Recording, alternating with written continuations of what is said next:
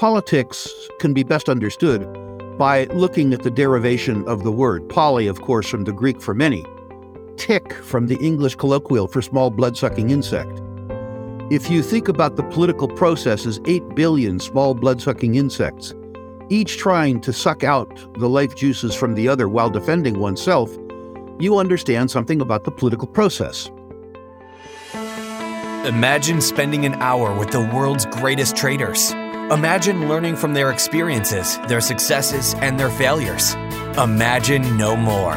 Welcome to Top Traders Unplugged the place where you can learn from the best hedge fund managers in the world so you can take your manager, due diligence, or investment career to the next level. Before we begin today's conversation, remember to keep two things in mind. All the discussion we'll have about investment performance is about the past, and past performance does not guarantee or even infer anything about future performance. Also, understand that there's a significant risk of financial loss with all investment strategies, and you need to request and understand the specific risks from the investment manager about their product before you make investment decisions. Here's your host, veteran hedge fund manager Niels Kaastrup Larsen.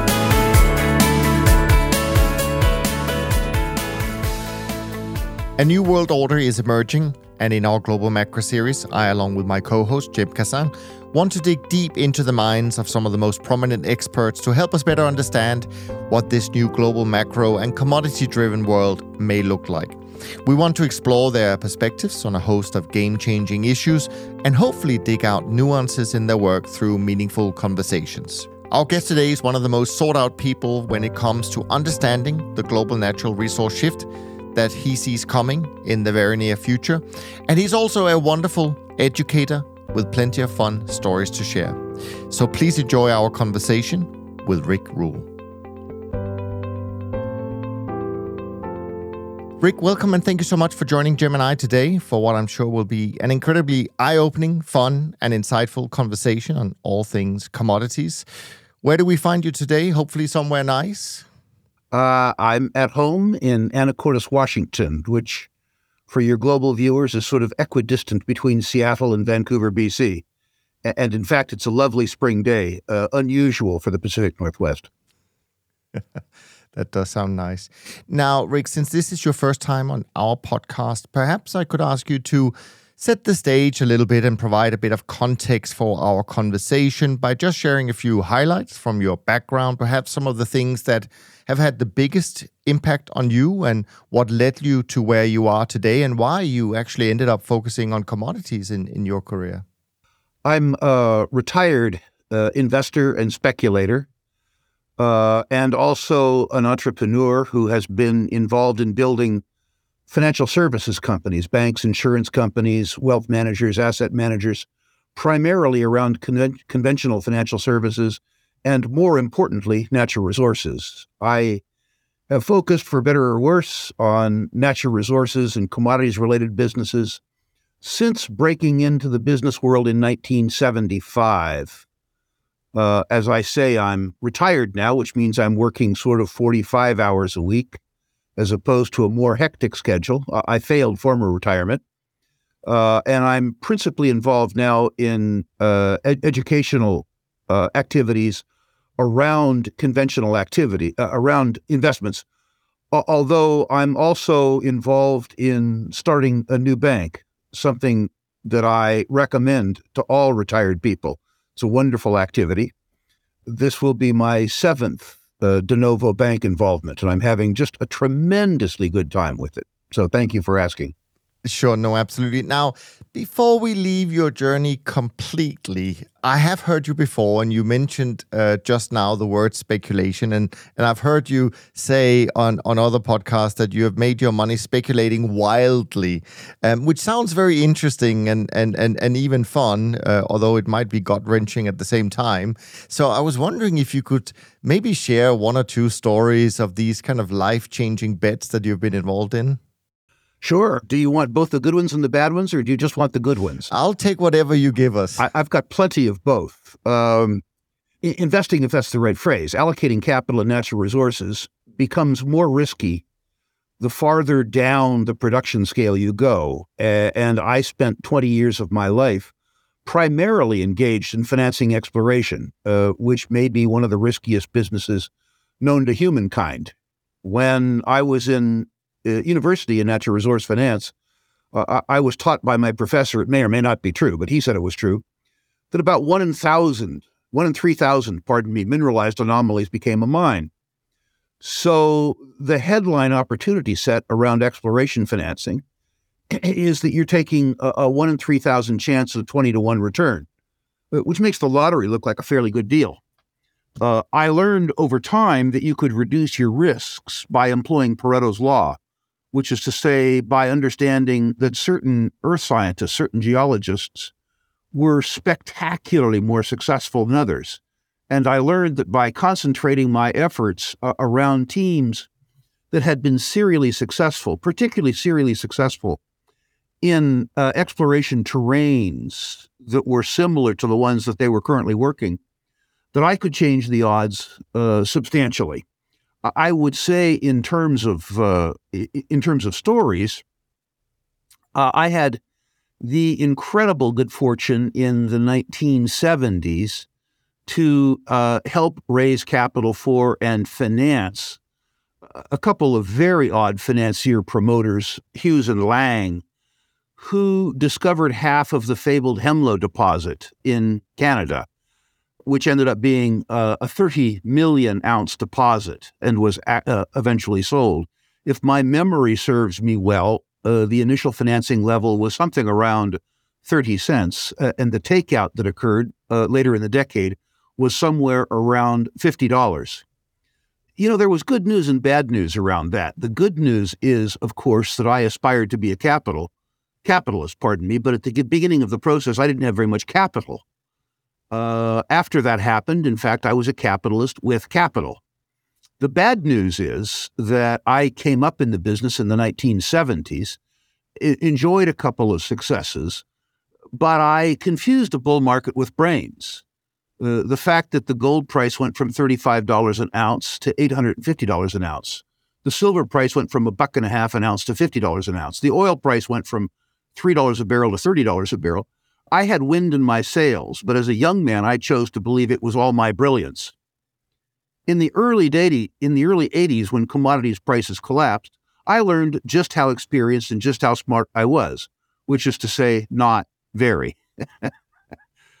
I guess the second anecdote, the second tale I'd like to leave you, has been that in addition to taking headline risk, which is to say technical risk, I've taken a lot of political risk. Uh, I have been involved in countries, extensively involved in countries that many people couldn't spell, uh, often for good reason. The uh, crowning success, I would suggest, with political risk was really a headlong move into Congo, so called Democratic Republic of the Congo, beginning in 1994 uh, and ending about 2000. For your younger viewers who have no memory of that, uh, or for people who were too smart to be involved in Congo, uh, the period 1995 and 1996 were tumultuous, to say the least. There was a civil war in place where about 2 million people died. On top of that, there was malaria, there was AIDS, there was Ebola, there was good old fashioned starvation as a consequence of the fact that goods don't move well during war. It was, to say the least, an interesting time to be involved in a country that wasn't a country. It was an open sore. It was a war zone. The good news about that is that I didn't face very much competition in country. And the best anecdote I have about that is a little company called Tenke, T E N K E Mining, uh, named after the Tenke Fungurume uh, copper deposit, which was at the time the largest and highest quality undeveloped copper deposit in the world.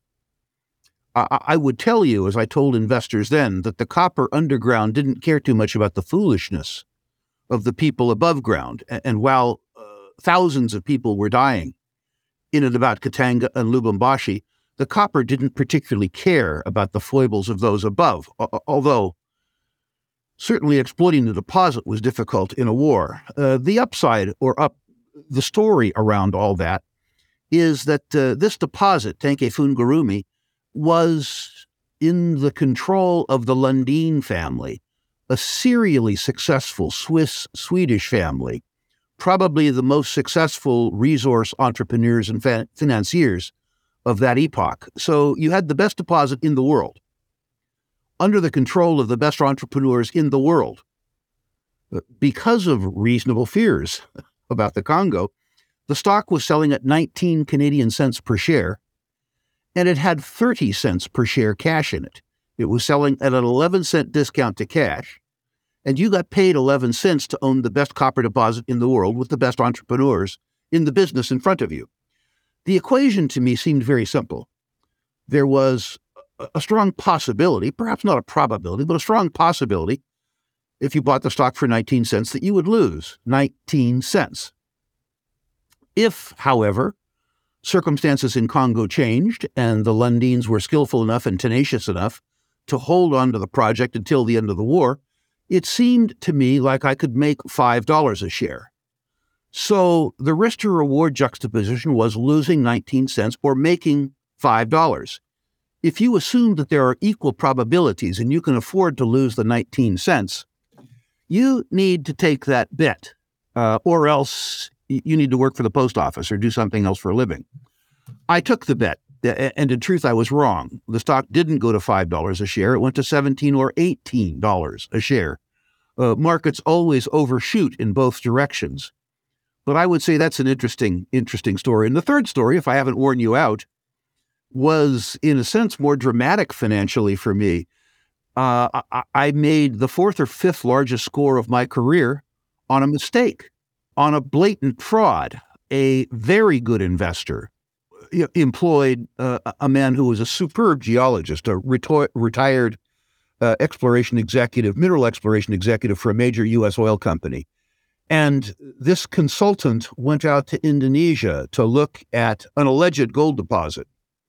Came back from the trip, uh, called me, then his broker, uh, and said, I'd like you to sell everything in my account, including half a million dollars worth of the stock of the major oil company that he'd worked for to put all of the money into a penny dreadful, exploring in Indonesia. Uh, after I gave him a lecture about the fact that he was a complete and total fool and shouldn't do this, uh, when he persisted, reminding me whose money it was, I said, okay, well, if you're that convinced and you're that smart, first of all, why don't you let me structure the investment and see if I can't put it in with a private placement and get you a warrant? And why don't you let me tag along?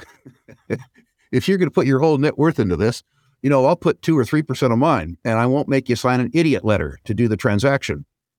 And so we proceeded. I called up the people behind this company. I arranged a private placement, which included, of course, this erstwhile geologist, myself, and some of my closest, uh, most foolish clients. And that company was Bre-X, uh, which turned out to be the biggest financial fraud probably in the history of the mining business we, if my memory serves me well, financed a company, or rather its sister company, control company, Bresea, at a dollar a share with a dollar and a half warrant. Uh, and at its peak, that stock sold for $280 per share.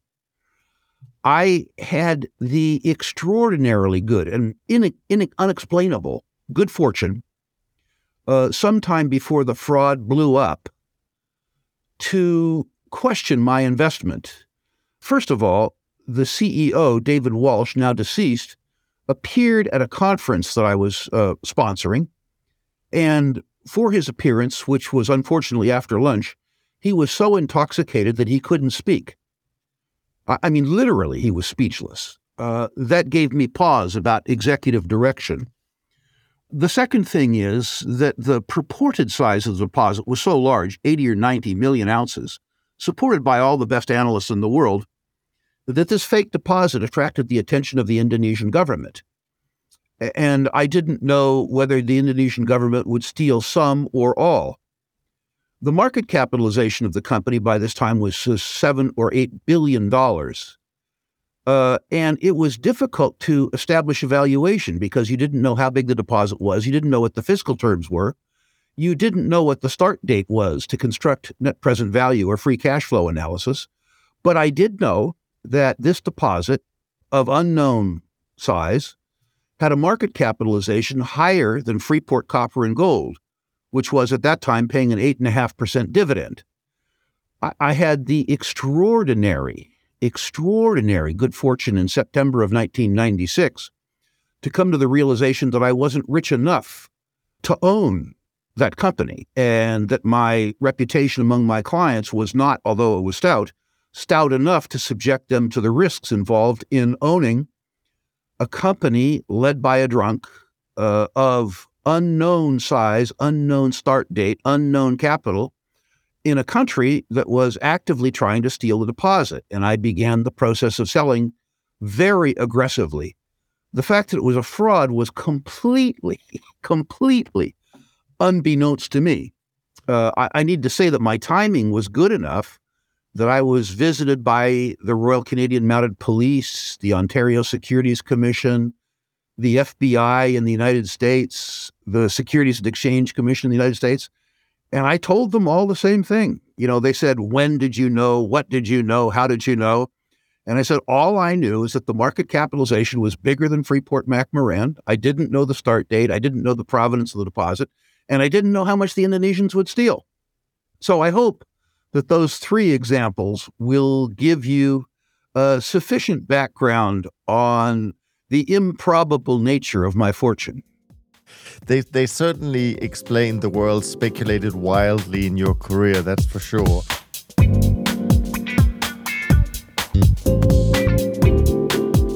Now, I have heard you speak on uh, a number of different podcasts over the years, and I will say I do walk away learning something new or being inspired to think about commodities in a different way. Uh, and I think a lot of people around the world may not previously have given much thought to the topic of commodities, but may have changed their mind and appreciation for this in the past year or so. So we got quite a lot of to- uh, of ground to cover, and um, I'm going to start by throwing out kind of a broader topic that is not specifically commodity related, but fits into the bigger regime. Um, that also relates a little bit to sort of where we are uh, in the economy. So maybe from your perspective, perhaps you could talk a little bit about how you see the interplay between economy, inflation, commodities, and perhaps compare, you know, where we are today, and maybe comparing it with some of what you've seen, um, you know, through the decades that you've been involved in this. Well, certainly commodities as a part of the economy are unusually cyclical, unusually volatile, and unusually capital intensive. There are other businesses, uh, I'm thinking retail food distribution, groceries, or banking, that are much more sensible businesses. They're blocking and tackling uh, businesses. To be successful in the commodities business, you need to be an instinctive contrarian. Uh, the truth is, to speculate or invest in commodities, if you're not a contrarian, it's highly likely that you will be a victim. Uh, commodities either bore you or torture you for long periods of time. Uh, and then they make up for that period of boredom and torture with spectacular returns over short periods of time. It is very difficult to time commodities, though. There's too many things that get in the way. And if you don't have the patience to understand that a market has to go up, uh, but you will never know when the market is going up. If you don't have the patience to invest in things that are inevitable but may not be imminent, you miss the first part of the move, which might mean that you miss out on 50 or 60% of the move. So you have to be patient, you have to be tenacious, and you have to be a contrarian. If you're not, give commodities a very, very, very wide berth. The commodities businesses in my lifetime, I'm 70 years of age, uh, have had two periods of real outperformance. The first was, of course, in the period 1969, 1970 to 1981. That epic bull market that saw almost every commodity you can think of raise, uh, go up by 10 times, and some commodities going up by 30 times. That was mercifully uh, and unmercifully when I broke into the business. As I say, I confused that bull market with brains, much to my chagrin later. The second bull market, uh, I think, really began about the year 2000 and ran through 2011. Concurrent with two things. We were coming off 20 years of underinvestment in natural resources, so we had capacity constraints. At the same time that we saw the economic miracle known as China. uh, the urbanization of China. Uh, and so we had a demand pull uh, coming into a supply crunch, and we had another great commodities boom. The excesses of the 1970s market caused the commodities bear market of the 1980s and 1990s. The uh, successes of the commodities bull market in the decade 2000 to 2010 has caused, I would suggest, the bear market that we have endured in the period 2010 to 2022. My suspicion now is that we're coming into another commodities bull market, really as a consequence of systemic underinvestment by society in natural resources, coupled by the ascent of humankind. It's important to understand the demographics of natural resources and the demographics natural resource economies relative to other economies. When any of the three of us make more money, the goods that we buy, the things that have utility for us, are not very commodity centric. We might buy, I don't know, some little product from Apple, you know, a thousand dollar product that, that weighs, you know, a hundred grams, 300 grams. There isn't much stuff in it. Uh, the truth is, we all have too much stuff. We could probably improve our utility by pay- taking a bunch of the stuff that we have now and putting it in a landfill. But when the poorest half of humanity get more ability to consume, more ability to spend, the things that increase their lifestyles are extremely commodity intensive. Their stuff, when poor people get more money, they go from barefoot to having shoes, from shoes to a bicycle, from a bicycle to a 50cc motorcycle and from that to a Toyota Hilux. They go from a mud and wattle hut to cinder block with a steel roof, and they use lots more energy.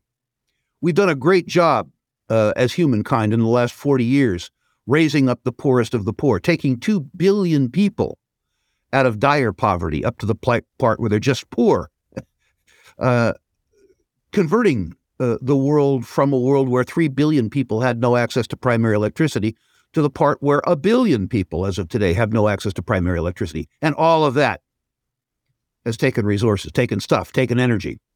The chore now for the next 20 years uh, is to look at a billion, uh, pardon me, a billion people on Earth with no access to electricity and get them some electricity, uh, lifting up the poorest of the poor, which is materially intensive.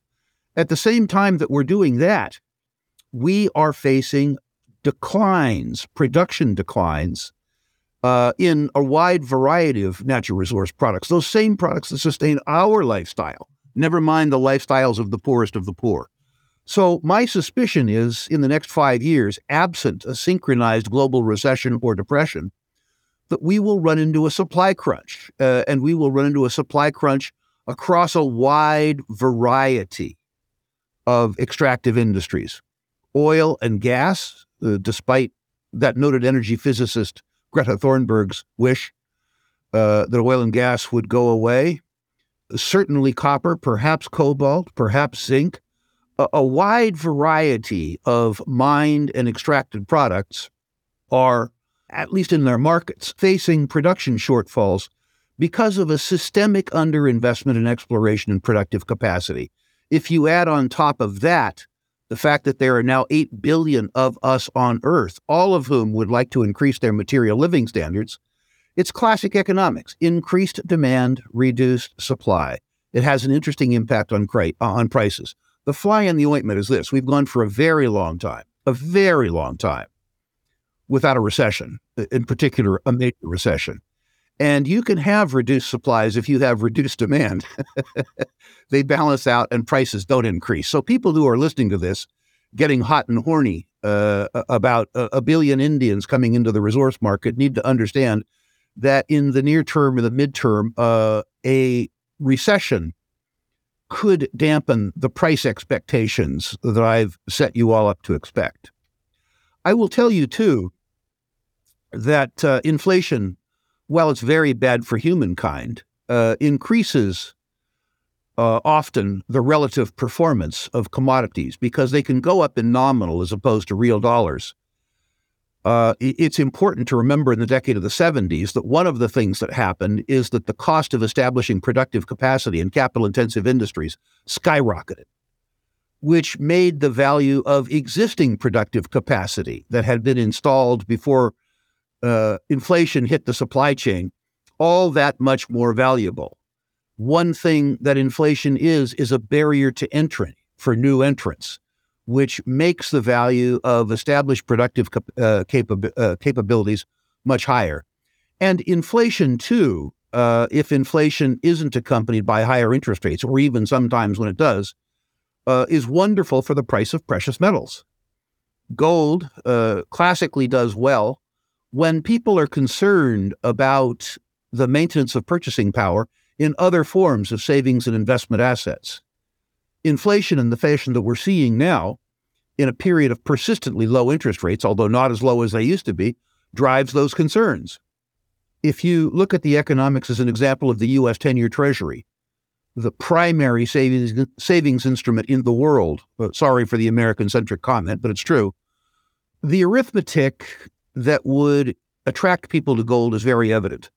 In the U.S. 10 year Treasury, the U.S. government uh, promises to pay you 3.75% or something like that every year for 10 years in a currency that the Congressional Budget Office suggests is declining in terms of purchasing power by 7.5% a year. So you take the 3.75 that they propose to pay you and you subtract 7.5. what you see is that the US government is solemnly promising to reduce your purchasing power by almost 4% a year compounded for, for 10 years. My friend Jim Grant calls this return free risk. I would suggest to you, first of all, that this is the first promise that my government has made me in my 70 years on earth that I'm confident that they will keep. And it tells me, too, that it is likely that gold can win a war against return free risk. It tells me that the nervousness that savers might have around the efficacy of an investment that promises to cost them 4% of their purchasing power compounded over 10 years is probably a challenge that gold is up to over time. So I hope uh, that's helped discuss the interplay between commodities investments, precious metals, and the economy at large, particularly, I think, the political economy. If, if your listeners believe uh, A, that there's going to be a synchronized global recession or depression, uh, they probably need to emphasize industrial materials and commodities less.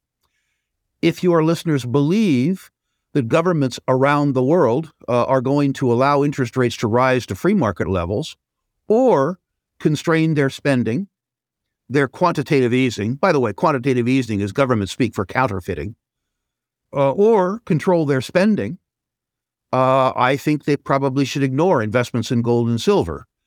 Uh, I, particularly with regards to the latter set of circumstances, governments controlling their spending, governments allowing interest rates to rise to free market levels, or the resumption of positive real interest rates. I, I don't believe any of those things w- will occur. But if I did, uh, I would shift all of my emphasis to conventional banking and insurance investments, and I would forget uh, about natural resources and precious metals. Rick, this was uh, this was wonderful. Uh, it gives us a lot of things to uh, to talk about.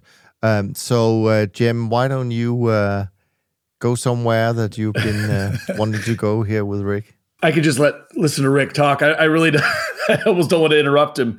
Um, to be honest, yeah, it sounds like you've had an incredible wealth of experience. again, I could listen to you go on about some of those stories at the beginning.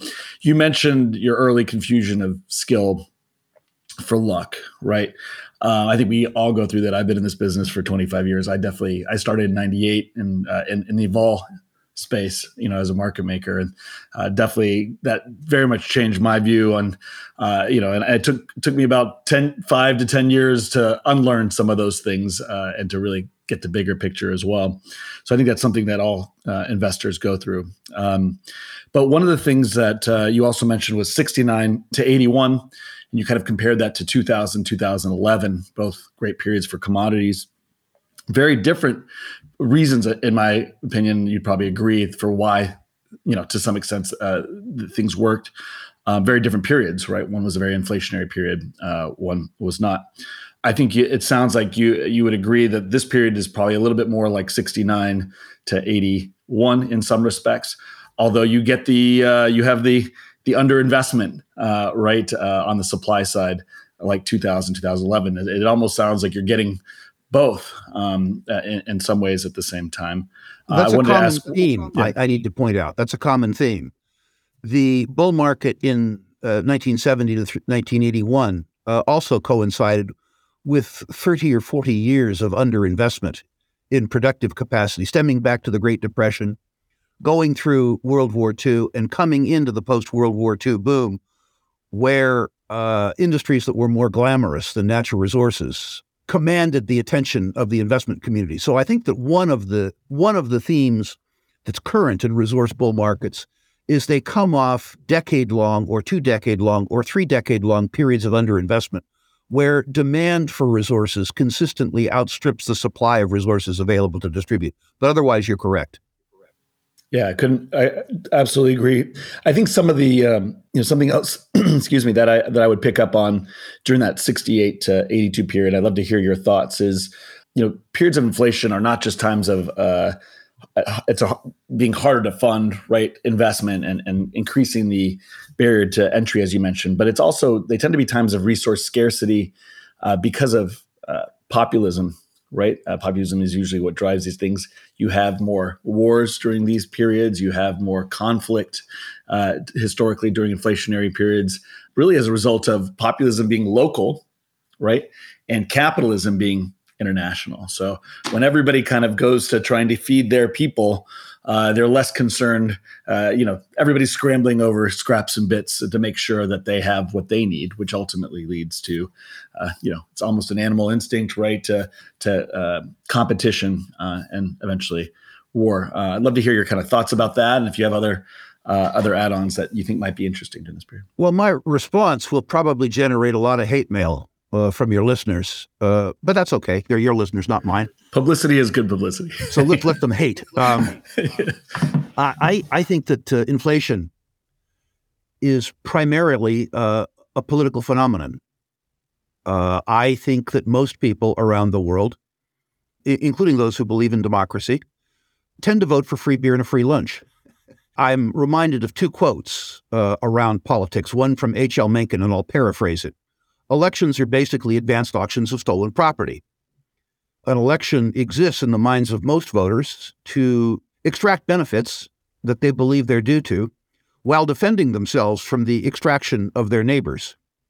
That goes to a wonderful definition of politics. I don't know who the author was, maybe Mencken too, saying that politics can be best understood by looking at the derivation of the word. Poly, of course, from the Greek for many, tick from the English colloquial for small blood sucking insect. If you think about the political process as 8 billion small blood sucking insects, each trying to suck out the life juices from the other while defending oneself, you understand something about the political process. Artificially low interest rates, as an example, are a political phenomenon. Why on earth would you, as a saver, want to forego consumption now in favor of your neighbor's consumption while taking a credit risk around the fact that the neighbor might pay you back. This is not a normal and natural phenomenon. What negative real interest rates are are a political phenomenon. It's part of a war by spenders on savers. Spenders are far more numerous than savers. And in a democracy, that uh, larger class wins. Two, the idea that you, as a group, spend more money than you have and burden your children or your grandchildren with the costs of your consumption is something that is uh, more easily done at the societal level rather than at the family level. The idea that you can burden future generations who aren't your own spawn uh, makes running up uh, $100 trillion aggregate liabilities for a country like the United States much more easy to stomach. I, I know that sounds like a fairly harsh prescription, but when I talk to my own audience in the United States about the fact that we have $32 trillion in on balance sheet obligations, 26 net of counterfeiting, uh, net of the Fed's balance sheet itself. But that we have almost a hundred trillion dollars in net present value of unfunded liabilities, Medicare, Medicaid, Social Security, and that we're dealing with this debt. Uh, we're servicing this debt from a budget that is itself $2 trillion annually in deficit. People's eyes glaze over. Uh, when they say, we need this, we need that, we need something else, you know, I need to say that uh, everything that you believe that you need is putting a burden on the unborn. How do you feel about eating your children's and, and your grandchildren's legacy? It doesn't register because the people who vote for this stuff believe that they're burdening somebody else's legacy, not their own. Uh, and it's useful to engage in discussions like this even as both Republicans and Democrats uh, may disagree fairly vociferously with me, it's very useful for them to keep the issues in mind and debate it with themselves. I think, you know, to your point, uh, you know, the counter argument to that, and that's just really to be polemical here, is in a fiat system, it's not a closed system, right? At the end of the day, you uh, you're not necessarily. I'm not saying you're wrong. I just you know making the argument here, borrowing from your side. Uh, Rome taxed all of its provinces for a thousand years to pay its debts, right? Um, to to keep feeding its people internally, and, and hence grew. Um, know, again, international listeners, you know, there's a uh, will eventually, you know, catch on. The, the world will eventually catch on to this, right? Uh, and and the question is, uh, will they be able to exert enough power uh, but it is power at the end of the day. And I think that's the big takeaway. It, it increases conflict as you go down that road uh, and uh, debtors relative to borrowers, you know, to lenders. You make a wonderful point. Hayek said that there's a lot of ruin left in a country as great as ours. and we can finance this idiocy. We can kick the can down the road for a surprisingly long time uh, I'm an optimist about humankind, humankind, even in the United States, which I know the best. It still remains a culture where uh, six young geeks can commandeer a garage in Sunnyvale, California, and out pops Google, or out pops Apple, or out pops Facebook. We have been able, since the New Deal, uh, to have a society where our individual genius, tenacity, and creativity has been able to finance our collective stupidity. And I think that's wonderful. And better yet, because of technology, because of the distribution of access to tools and the distribution of, uh, of education, that garage doesn't have to be in Sunnyvale anymore. It might be in Accra, or it might be in Jakarta, or it might be in Sao Paulo. So I think that in many senses, the outlook for the world is fantastic because of technology and individual initiative. The risk, of course, is that certain groups of people come to feel entitled they come to feel that they have the right to exist materially on the backs of others. And it's precisely uh, that feeling that leads first to deficits and then, as you pointed out, later to war. When I listened to you speaking there um, before there, Rick, um, I think it, it, it reminded me of another quote, I think actually from yourself, and that's this thing about when when people you know wish for affordable homes, they forget that it actually means that their own home also becomes affordable. Um, so so it's uh, it's a crazy world.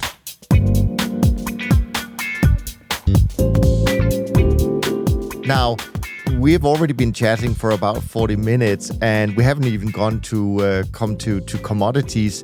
So i think we're going to be jumping around a little bit um, and i'm going to kick it off and try and talk about things that maybe you don't talk about in the same um, regard uh, uh, when when you speak on uh, with other people. Of course, the topic that I just want to hear your thoughts about um, is uh, you know energy related. Uh, we'll we'll probably dive into that a bit more. It's also ESG related, which I know you have um, like before some some uh, some good opinions on. But there was something that struck me the other day, and um, I think I'm sure you've heard this as well, and that is that Vanguard has been out saying some things about changes um, that I think are somewhat uh, ESG related. And then I saw a headline today uh, in Financial Times where uh, there was one of these iShare funds or um, ETFs that had seen like a 4.6 billion dollar outflow in one day.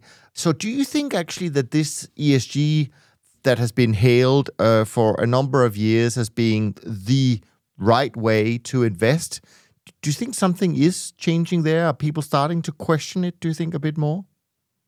I hope so. Uh, I mean, I'm all for responsible investing. It's just that uh, what constitutes responsible, from my point of view, is very different than what constitutes responsible from a collectivist point of view.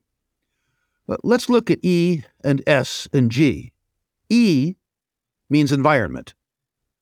Should we uh, turn our backs on the Green Revolution, which has allowed us to feed 8 billion people more cheaply than we were able to feed 3 billion people before? Should we uh, default to uh, organic gardening and increase the labor cost component in food while reducing the productivity of each individual hectare, uh, forcing us to convert hundreds of millions uh, of uh, acres of uh, land, which is now used for more environmental purposes, to food production. Is that good for the environment? Should we, in terms of uh, extractive uh, industries, turn our backs on capital intensive but environmentally safe methods of extraction in favor of artisanal extraction? Let's look at S just for fun, the social part. Uh, how do the big thinkers of the world, Angela Merkel or uh, Joe Biden or uh, Justin Trudeau, feel about the fact that 1 billion people on Earth have no access to primary electricity? How do they feel about the fact that 300 million people on Earth have calorie consumptions in their house below 1,400 calories per person? Is part of the S equation helping the 3 billion people on Earth who experience at least intermittent poverty to enjoy the same relative life standards that the big thinkers of the world enjoy? Let's move on to G, just for fun. Governance is the spawning of envy. A useful piece of governance is the building up of debt and deficits, a, a, a legacy of financing future consumption, pardon me, current consumption on the backs of our children and grandchildren. Is that good governance? I'm all for ES and G. I'm for ES and G in a market sense. Uh, I am not for the big thinkers of the world to determine my values or anyone else's values for them or for me. Uh, I've spent 50 years learning something about energy markets. And while I believe that Ms. Thunberg uh, certainly has a seat at the table, I don't take her counsel particularly seriously because I've seen her ilk off before. I remember well the Club of Rome, and I remember well their forecasts of starvation I remember too that the policies that they favored made starvation a foregone conclusion. And the idea that I should burden myself and my neighbors with the foibles of the big thinkers, uh, I think is really what conventional E, S, and G is about. We're seeing reaction to that around the world. We're seeing people react to 600 private jets fly into Davos and have those big thinkers tell us that we need to drive less. Uh, they tell us that we need to eat locally. Well, there's no food that's produced within 50, 60, or 100 kilometers of Davos. So, very obviously, what they tell us to do is completely inconsistent with, they, with, with what they themselves do. And I think we're seeing a circumstance now where there is pushback around the politics of extinction. And I think that's a good thing. Yeah, the one thing I would add, and, and I, again, just to kind of push back, I think it's because it's always a, a, good conversation, right? Um, to push back a bit. You know, we we spoke uh, with Adam Rozencwajg uh, a couple times. Um, I don't know if you're familiar with him or not, but you know, one of the things he talks about is uh, e- EROEI, right, and and uh, the amount of energy on energy uh, efficiency. You know, the reality is, to your point, there are costs, right? To to investing in clean, you know, energy. Um, you know, we built again eight billion a, a, a, planet with eight billion people on it based on that efficiency. And, and if you try and go backwards on that, uh, or bring in trying to deal with externalities, right? Uh, that there's a cost to that. Um, so I agree with that, but the pushback is shouldn't we think about these externalities right there are these uh, costs that we we burden ourselves one another with uh, that that we don't take uh, into into our, our thoughts and particularly if they're existential which you know we can debate uh, but if they are existential uh, at the end of the day uh, you know th- that's going to be a problem eventually if we don't deal with it um, again that's that's just to kind of push back now to your point both sides can be very vociferous and, and go down the wrong way of dealing with things. And when you put uh, these things into politicians' hands, they never end up the way they should. Um, but uh, but something to just another voice out there. Let's not be vociferous. Uh, whose children would they impoverish? And who gets to make the decision? Do they get to make the decision? That's always the question, right? Uh, you know, the problem the problem is getting good policy at the end of the day. You know, markets are messy, but they work. Uh, as populations get more prosperous, the environment means more to them. At one level, the environment is a consumer good.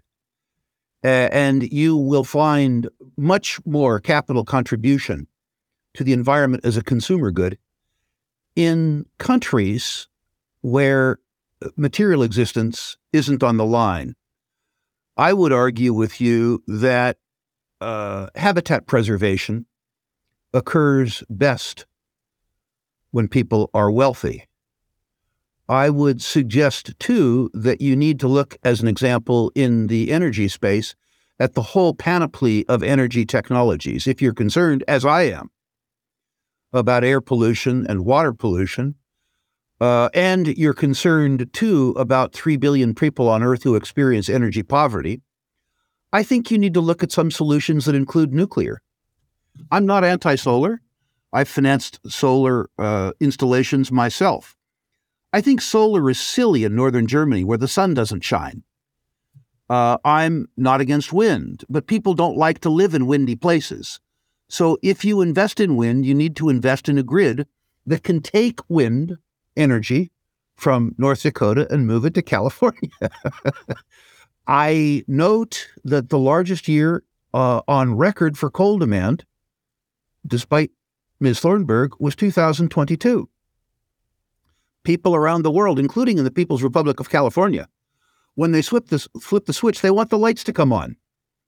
You'll notice, as an example, that Germany has become much more coal centric it would probably be better for carbon if the Germans were building uh, more natural gas facilities or restarting their nuclear facilities. So I very much agree with what you have to say. I very much agree with the so called pushback. Uh, but I think that the pushback needs to be scientific rather than narrative. And I think, too, that the decisions need to be made in markets, not by big thinkers. I have zero interest zero interest in uh, the World Economic Forum uh, or the U.S. Congress to decide the mechanism for my material well being. It's quite interesting when you talk about these uh, stats and, and sort of real life examples about how people uh, on one side, you know, embrace wind energy, and I understand fully why. Um, and being Danish uh, by birth, uh, of course, Denmark being a big country when it comes to uh, wind technology, it is quite interesting that in Denmark, I think it was last year the year before, I think actually 2022, only three, and I repeat, three windmills on land were set up because nobody wants them in their backyard. So, uh, so it is an interesting debate.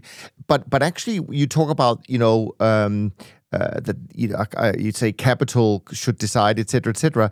I did actually pick up another story today uh, on Bloomberg um, with a headline that's saying the amount of equity raised privately by climate startups has dropped forty percent from a year earlier. So there seems to be a little bit more of a headwind, if I can put it this uh, way, um, towards some of these things, and maybe that will, you know, spark a debate but we need to move on because we've got so many things to talk about. Um, so one other thing that I've heard you speak about, Rick, that I want to um, just I wouldn't say challenge you on because I don't think you're necessarily uh, wrong, but but I'm curious uh, uh, about it. Two things. I've heard you talk about that there is in the US. So this is sorry, I should say we're going to gold now. so so one of your favorite topics. Um, I've heard you say that there is a very low US investor ownership in precious metals. Um, probably about half a percent at the moment. Long term mean is about 2%, and it's been as high as 6%.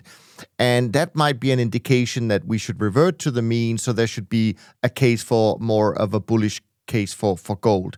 So I wanted to ask you about that in the sense that, well, maybe clearly that's the case. These are the numbers, these are the facts. But I was just wondering, could it be just because that there are so many other things we can invest in today compared to where these numbers came from in the 60s and the 70s? Is it is it as simple as that? Do you think? Uh, I agree with you. Uh, I think that there is a possibility that Buffett's right that gold is a pet rock. I think that there is a stronger possibility that for most people, Buffett is wrong. Buffett points out uh, that gold doesn't produce anything. Uh, it isn't intended to. It's insurance, and insurance doesn't produce anything either. If you are Buffett, if you are capable over decades of generating real economic returns that exceed your needs and exceed the market, if you are capable of understanding investments that keep pace with and exceed inflation, you don't need gold. Sadly, uh, after 50 years, I've come to learn that I am not Buffett. Uh, and while he doesn't need that insurance, I in fact do. So I think part of the equation revolves around who you are uh, and what your needs are. As we discussed at the top of the show, gold has done well during periods of time when individuals are concerned about the maintenance of their purchasing power in conventional savings instruments. And I believe that people are right currently to be concerned. That negative real interest rates, which exist around the world, are a mechanism of plundering savers on behalf of spenders. And those programs are extremely popular, ironically, even among savers. If you look at debt and deficits, uh, what, deficit, what debt and deficits do is they constrain the credit capabilities of the societies that borrow, which is to say, they increase the risk of default. At the same time that the compensation for that risk uh, is negative as a consequence of negative real interest rates. The reason, and this has gone on for some time, the reason I, I think that gold investments are more timely has been the fact that we've been through 40 years of very benign economic climb. And we have been able to A, lower interest rates while B, affording our stupidity over 40 years. My suspicion is that uh, the tides are changing, particularly for bond investors, particularly for the largest institutional investors in the world, who for 40 years had sort of a magic circumstance where 40% of their portfolio could be in long debt where uh, the negative real interest rate was low and where the declining nominal interest rate raised the capitalized value of their distribution, which is to say the price of bonds. That's all changed. In the last 18 months, we've seen the impact of higher interest rates on bond portfolios. We've seen it all the way from the British gilt investors to Silicon Valley Bank. Now imagine yourself running the Stanford University endowment a $30 billion pool of capital that's designed to service the faculty and staff of Stanford University in 20 years, 25 years, 30 years from now. Imagine that your portfolio, I don't know, I don't know that it is, but imagine that your portfolio was constructed on the paradigm of the last uh, 40 years. So it's 40% in long debt. Now imagine you as a portfolio manager coming to understand that 40% of your portfolio guarantees that you won't be able to make your obligation. The fact that interest rates have doubled lowers substantially the capitalized value of the distribution of a 20 year revenue stream bought during periods of lower interest rate. So the corpus of your trust fund has fallen dramatically. At the same time that negative real yields means that inflation eats away the paltry distributions that you're getting from your bond. What this means is, I think, that you're going to have fairly massive disintermediation. That's a fancy way of saying selling in the long bond, and that that money that money is going to be redistributed to other asset classes.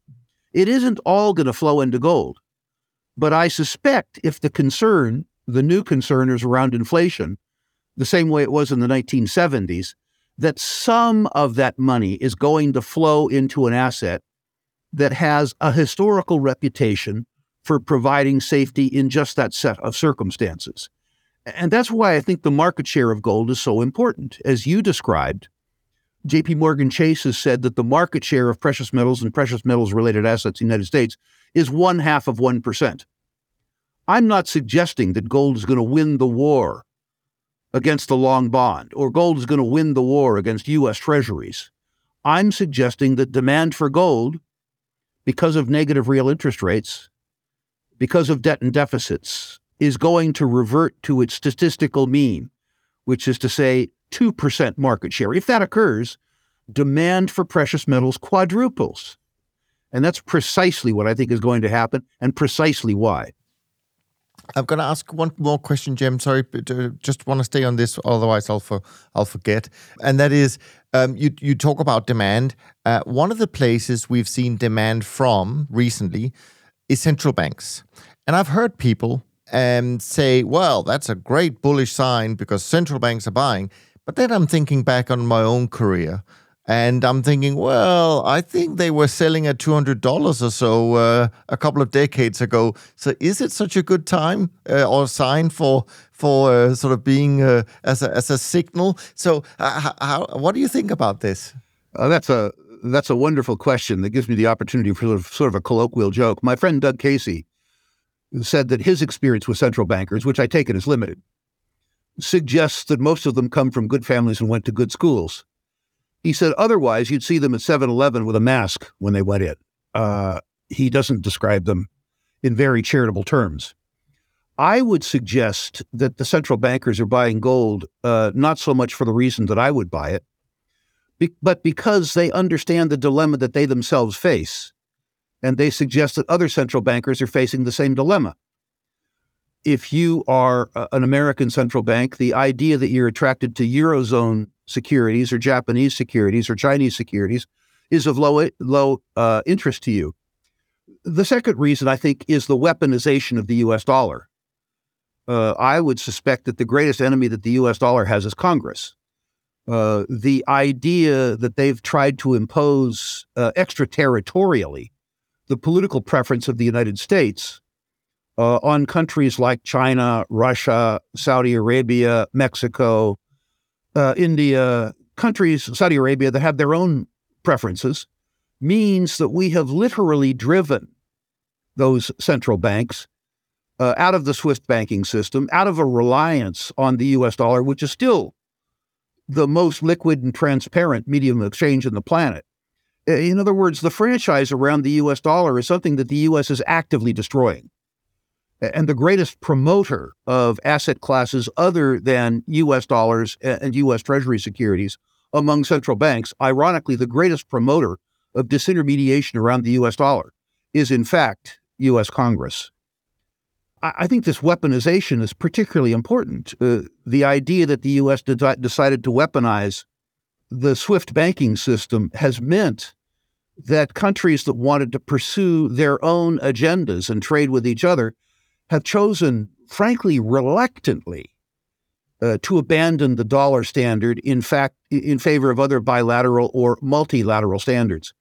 If I might answer the question for a little while longer, in my prior employment, working for Sprott, selling uh, Sprott investment products to some of the largest sovereign wealth funds in the world, I, I remember having the occasion to ask at least three sovereign wealth fund managers uh, why they had such large concentrations of U.S. Treasury securities in their portfolios. Uh, I, I, described the U.S. dollar relative to debt and deficits a, as perhaps uh, a lie, particularly with regards to negative interest rates. And I will never forget one of my counterparties looking at me smiling and saying, Rick, of course what you say is true. But the dollar is the deepest and most liquid lie that we know. Uh, I said point blank, Do you trust us? He said, Of course not. But we trust you much more than we trust each other. I think the strength of the US dollar in the last 15 years hasn't been so much the strength of the dollar, but relatively the weakness of the competitors. As Doug Casey again says, the prettiest mare in the slaughterhouse. Uh, unfortunately, we've done a superb job of debasing the franchise. And the consequence of the superb job that the United States has done debasing the American franchise is, I think, the reason that you're seeing the proliferation of gold and other investment uh, uh, categories uh, in uh, the central banks of various countries around the world, particularly those who feel threatened by us. Yeah, I'd like actually like to kind of dive in a little bit deeper. I mean that that phenomenon isn't new, new right? During times, um, you know, uh, like this, we, have resource scarcity. We have cur- uh, uh, big volatility in currencies, FX, bonds. Um, there is, uh, like I said, more competition than cooperation going on, and you tend to have more leptokurtic, more tail outcomes. It's interesting when you look at, you know, gold obviously and silver get looped in with uh, other commodities but really the way if you do a historical analysis the way they perform is very different in terms of their personalities in terms of uh, their distributions of how they move um, during times uh, of inflation uh, particularly if you look at the most recent 68 to 82 period you have dramatic volatility to gold and silver, as well as FX and bonds. Their volatility is much more like the currencies, right, or the treasuries or the FX, than oil or other commodities are much more industrial. Actually, ironically, and, and what's happened in the last two years is you've seen volatility increase in both, right? Um, but you've ironically seen the the commodity, the industrial commodity side be actually a bit more intense, and demand for that volatility um, be more intense. And, and ironically, during times of inflation, you actually see the opposite. Commodity, industrial commodity inflation, uh, uh, volatility goes down significantly because there is an underlying demand that comes in, right? And uh, I, I, call it the oil put or the uh, you know industrial commodity put. Uh, whereas we had a Fed put which underpinned the dollar and, and, you know underpinned interest rates. Now you have a put that uh, essentially underpins industrial resources that have a natural kind of supply side problem relative to demand. Um, and in a time of scarcity, that's more important. Um, given that, uh, and, and I know it's a long winded lead in, how do you find convex ways to bet on um, gold? Uh, you know, more asymmetric ways to bet on uh, on what I think is an undervalued kind of volatility. Uh, you mentioned at the very beginning the uh, you know your asymmetric bets that have paid off in your career. I'd love to hear what the next one is. Well, I guess there's three ways to look at that. One, uh, I don't regard gold as an investment or a speculation, personally. I regard it as insurance. I own it as a 70 year old man to sleep nights and stay calm. Uh, and I value uh, sleep and tranquility. I invest in producing gold mining companies where they are competitive in terms of the net present value of the free cash flow which they could distribute to me over 10 years with other industries. This is separate and apart from an insurance function because in this circumstance, I'm investing in the probability of free cash flows in the future. I speculate, and let's let's go back to the investment part.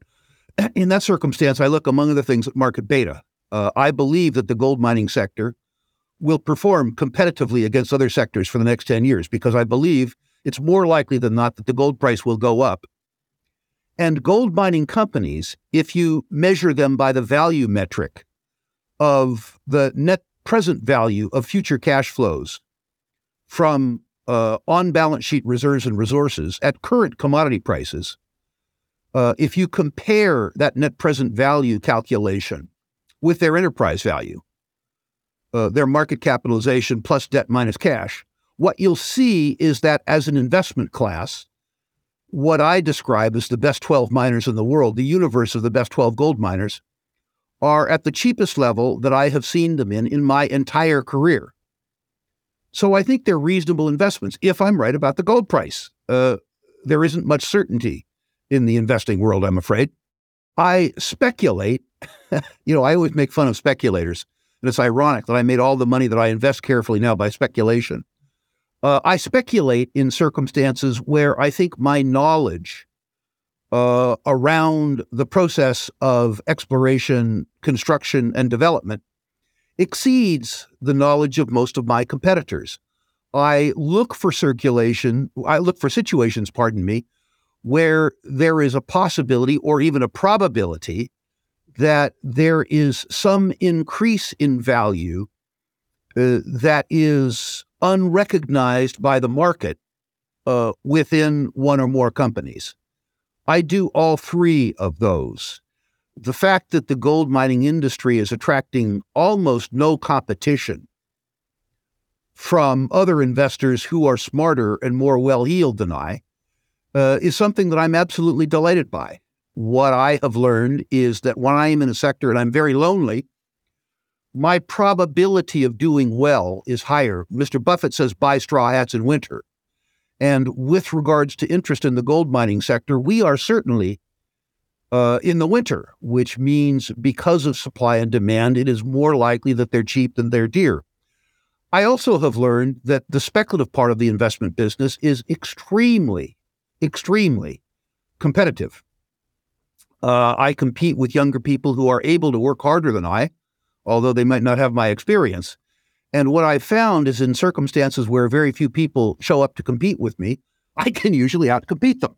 Uh, I, I joke that an old, bald, fat 70 year old like me can win the 100 meter dash if he's the only guy that shows up to run. Uh, and, and, I'm seeing precisely that in the gold mining industry, despite the fact that I think it's fairly fertile terrain. There aren't very many people settled here, which I love. I am. Um, I mean, time is flying, uh, Rick. So I hope you can stay on for just a little while longer. Um, I certainly have one more question, then I have a, few things I want to do before we we uh, we finish up. Maybe uh, you have another round, uh, uh Cem. But I I want to ask uh, about a slightly different thing which relates to obviously um, what's been going on in the last uh, 12 months or so. And, um, you know, we came from this world where everybody was happy to trade with each other. And now we're in a situation where the world is deglobalize, uh, deglobalizing. And, and what I wanted to ask you is about whether or not there is perhaps a little bit too much hype in some of the narrative because – we hear things, and these are prominent people, um, uh, you know, making uh, these statements. Um, but I'm not, you know, I'm not wise enough to figure out whether it's true or not. But sometimes we hear people say something like, "Well, you know, a company like Airbus, they're running out of aluminum because of Russia."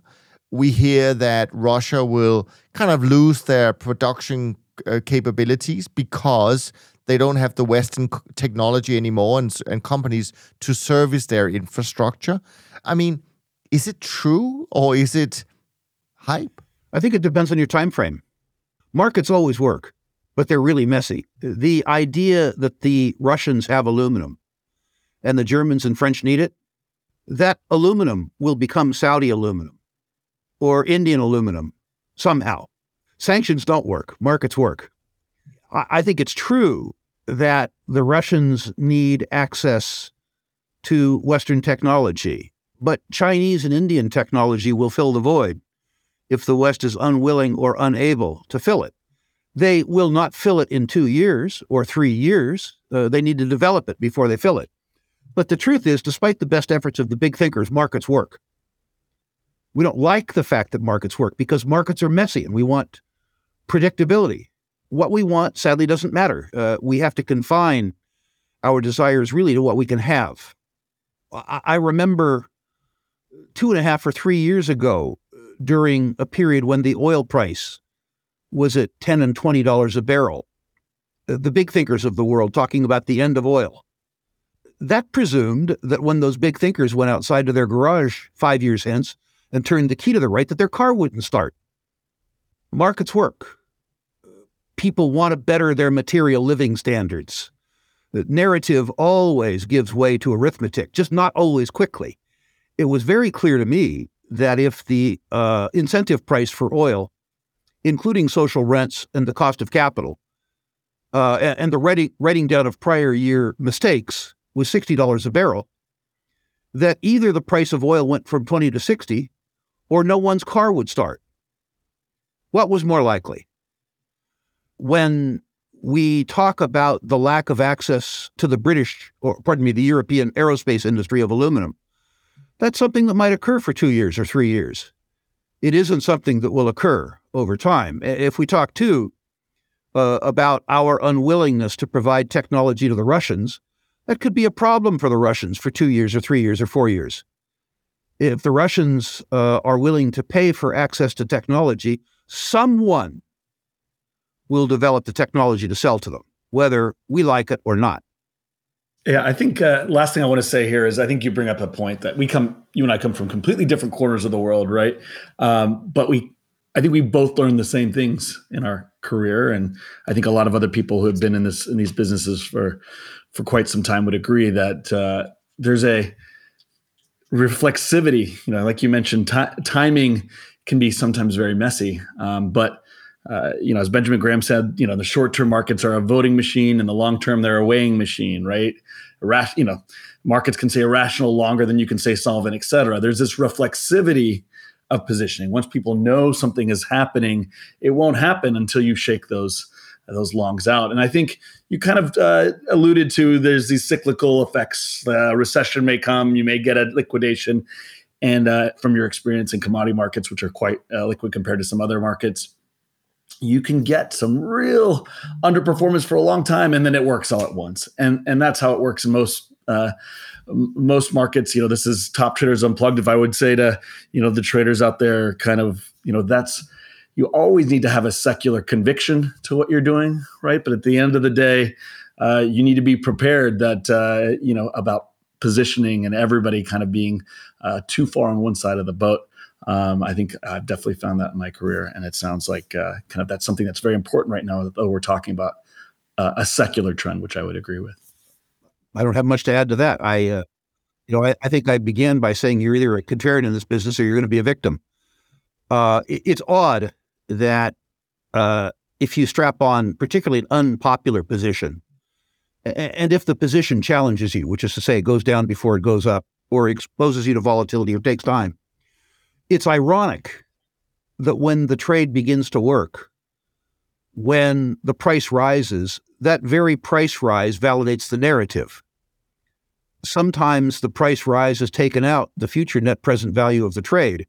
You feel better about the trade because the price went up, but the fact that the price went up is beginning to obviate the value of the narrative. So it's very important to be a contrarian. It isn't merely important to buy a sector when it's selling at a substantial discount uh, to the net present value that the sector will enjoy when the commodity returns to incentive price. It's also important to remember to sell when you're feeling smart, when the price action has vindicated the narrative. If you see the copper price go from, in US dollar terms, three and a half or four dollars a pound to seven dollars a pound, what happens in your mind is that you feel smart and you feel good. And the fact that the copper price doubled makes the narrative more acceptable to you at the same time that the price action has made that realization less valuable. It's very important to understand that being a contrarian also involves selling once your conviction has proved to be correct. Amen. Yeah, no, I, I hope we get some contrarian opportunity in commodities soon. Uh, that would be the holy grail. That's the sweet spot. Um, and I, I have a feeling we might uh, before we before this we, goes. We higher. can talk about those uh, on some other episode. They exist today. Absolutely, would love to. Yeah, no, I was just going to say that there is just so much more to talk to you about, uh, Rick. So I'm sure we will have you back uh, in the not too distant future, and and and so because I don't even have time to to give you the the uh, the ChatGPT question I got from typing in your LinkedIn bio. So I'm gonna keep that as a cliffhanger, um, so so that you will be up for that. Because one thing I do want to do before, um, I mean, I love the fact that you've kind of devoted yourself to uh, education. You you speak a lot at podcasts. You have your conferences, and I know there are a couple of new things, events that are coming up uh, later this year. One in April, that's virtual. One in July, which is both virtual as well as physical in a wonderful place, not very far from the headquarters of the company that I work for. Um, so I wanted to give you an opportunity to uh, to talk uh, a little bit about what you have uh, in store for uh, those who want to learn more, so to speak. Thank you so much. Uh, I am very involved in education, uh, which is something that I enjoy a lot. and there are three things I'd like to talk about, talk to you about any of your listeners who have enjoyed my comments on natural resources, but want to have a conversation that's more focused, are invited to go to my website, ruleinvestmentmedia.com. If you list your natural resource stocks there, I will personally rank them 1 to 10 and comment on individual issues if I believe my comments might have value. Please no crypto. Please no tech stocks. Please no pot stocks. Confine an old guy to what he knows ruleinvestmentmedia.com. I'll rank your natural resource stocks. If you are interested in our educational products, we do uh, investor boot camps around natural resource commodities. We did a uranium boot camp, we did a silver boot camp. Now we're doing an uh, electric and battery metals boot camp coming up in April. I'm happy to tell you more about that. You can again question me, uh, rick at ruleinvestmentmedia.com, or you may be able to post links to it. Uh, finally, we are having an in person conference. I think it might be our 30th annual conference. We took time out during COVID, obviously.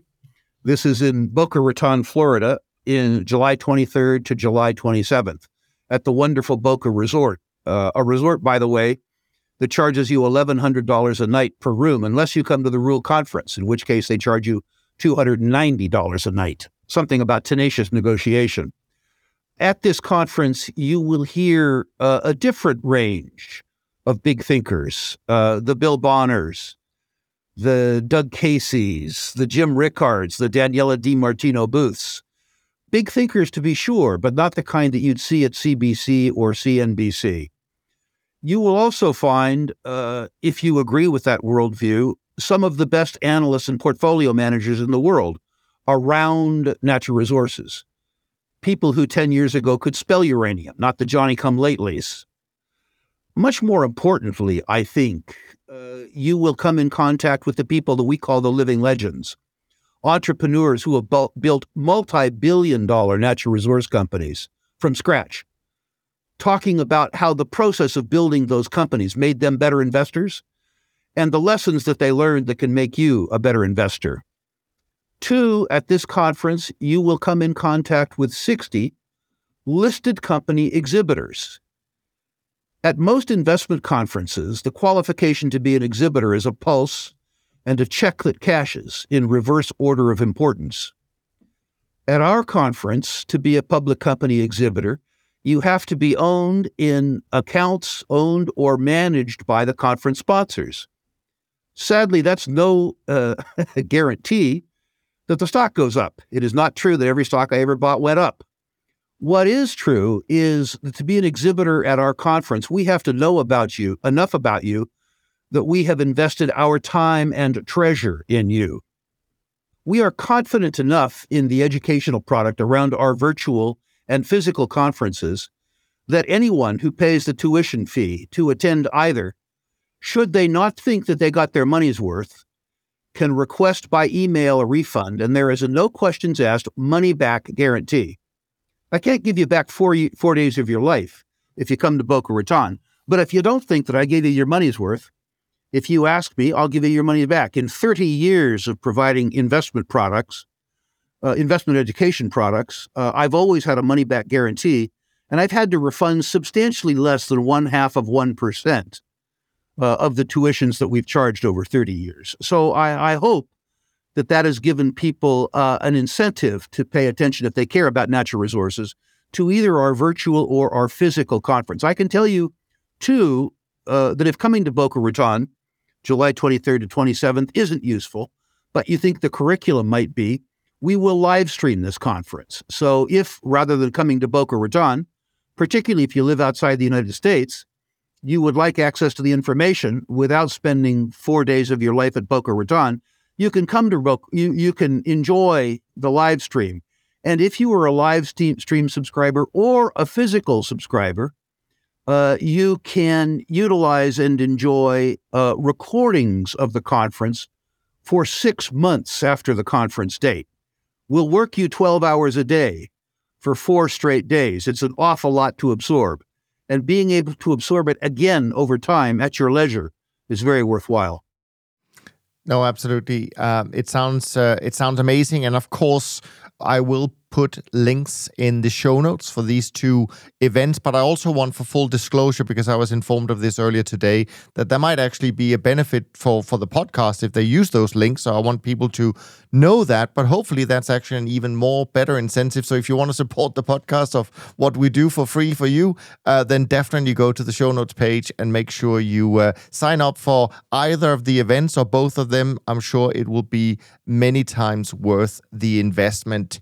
Now, Rick, this has really been a tremendous conversation. I hope and I think we we kind of talked about things that you don't uh, speak about uh, too often on on other podcasts. I thought this was uh, a lot of fun and and very insightful, and I want to ask everyone to go and sign up for the events uh, because, as you can tell from today's conversation, we are living in a truly global macro and commodity driven world, and it is perhaps more important than ever before to stay well informed.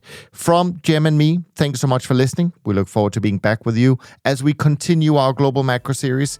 And in the meantime, as usual, take care of yourself and take care of each other. Thanks for listening to Top Traders Unplugged. If you feel you learned something of value from today's episode, the best way to stay updated is to go on over to iTunes and subscribe to the show so that you'll be sure to get all the new episodes as they're released. We have some amazing guests lined up for you, and to ensure our show continues to grow, please leave us an honest rating and review in iTunes. It only takes a minute, and it's the best way to show us you love the podcast. We'll see you next time on Top Traders Unplugged.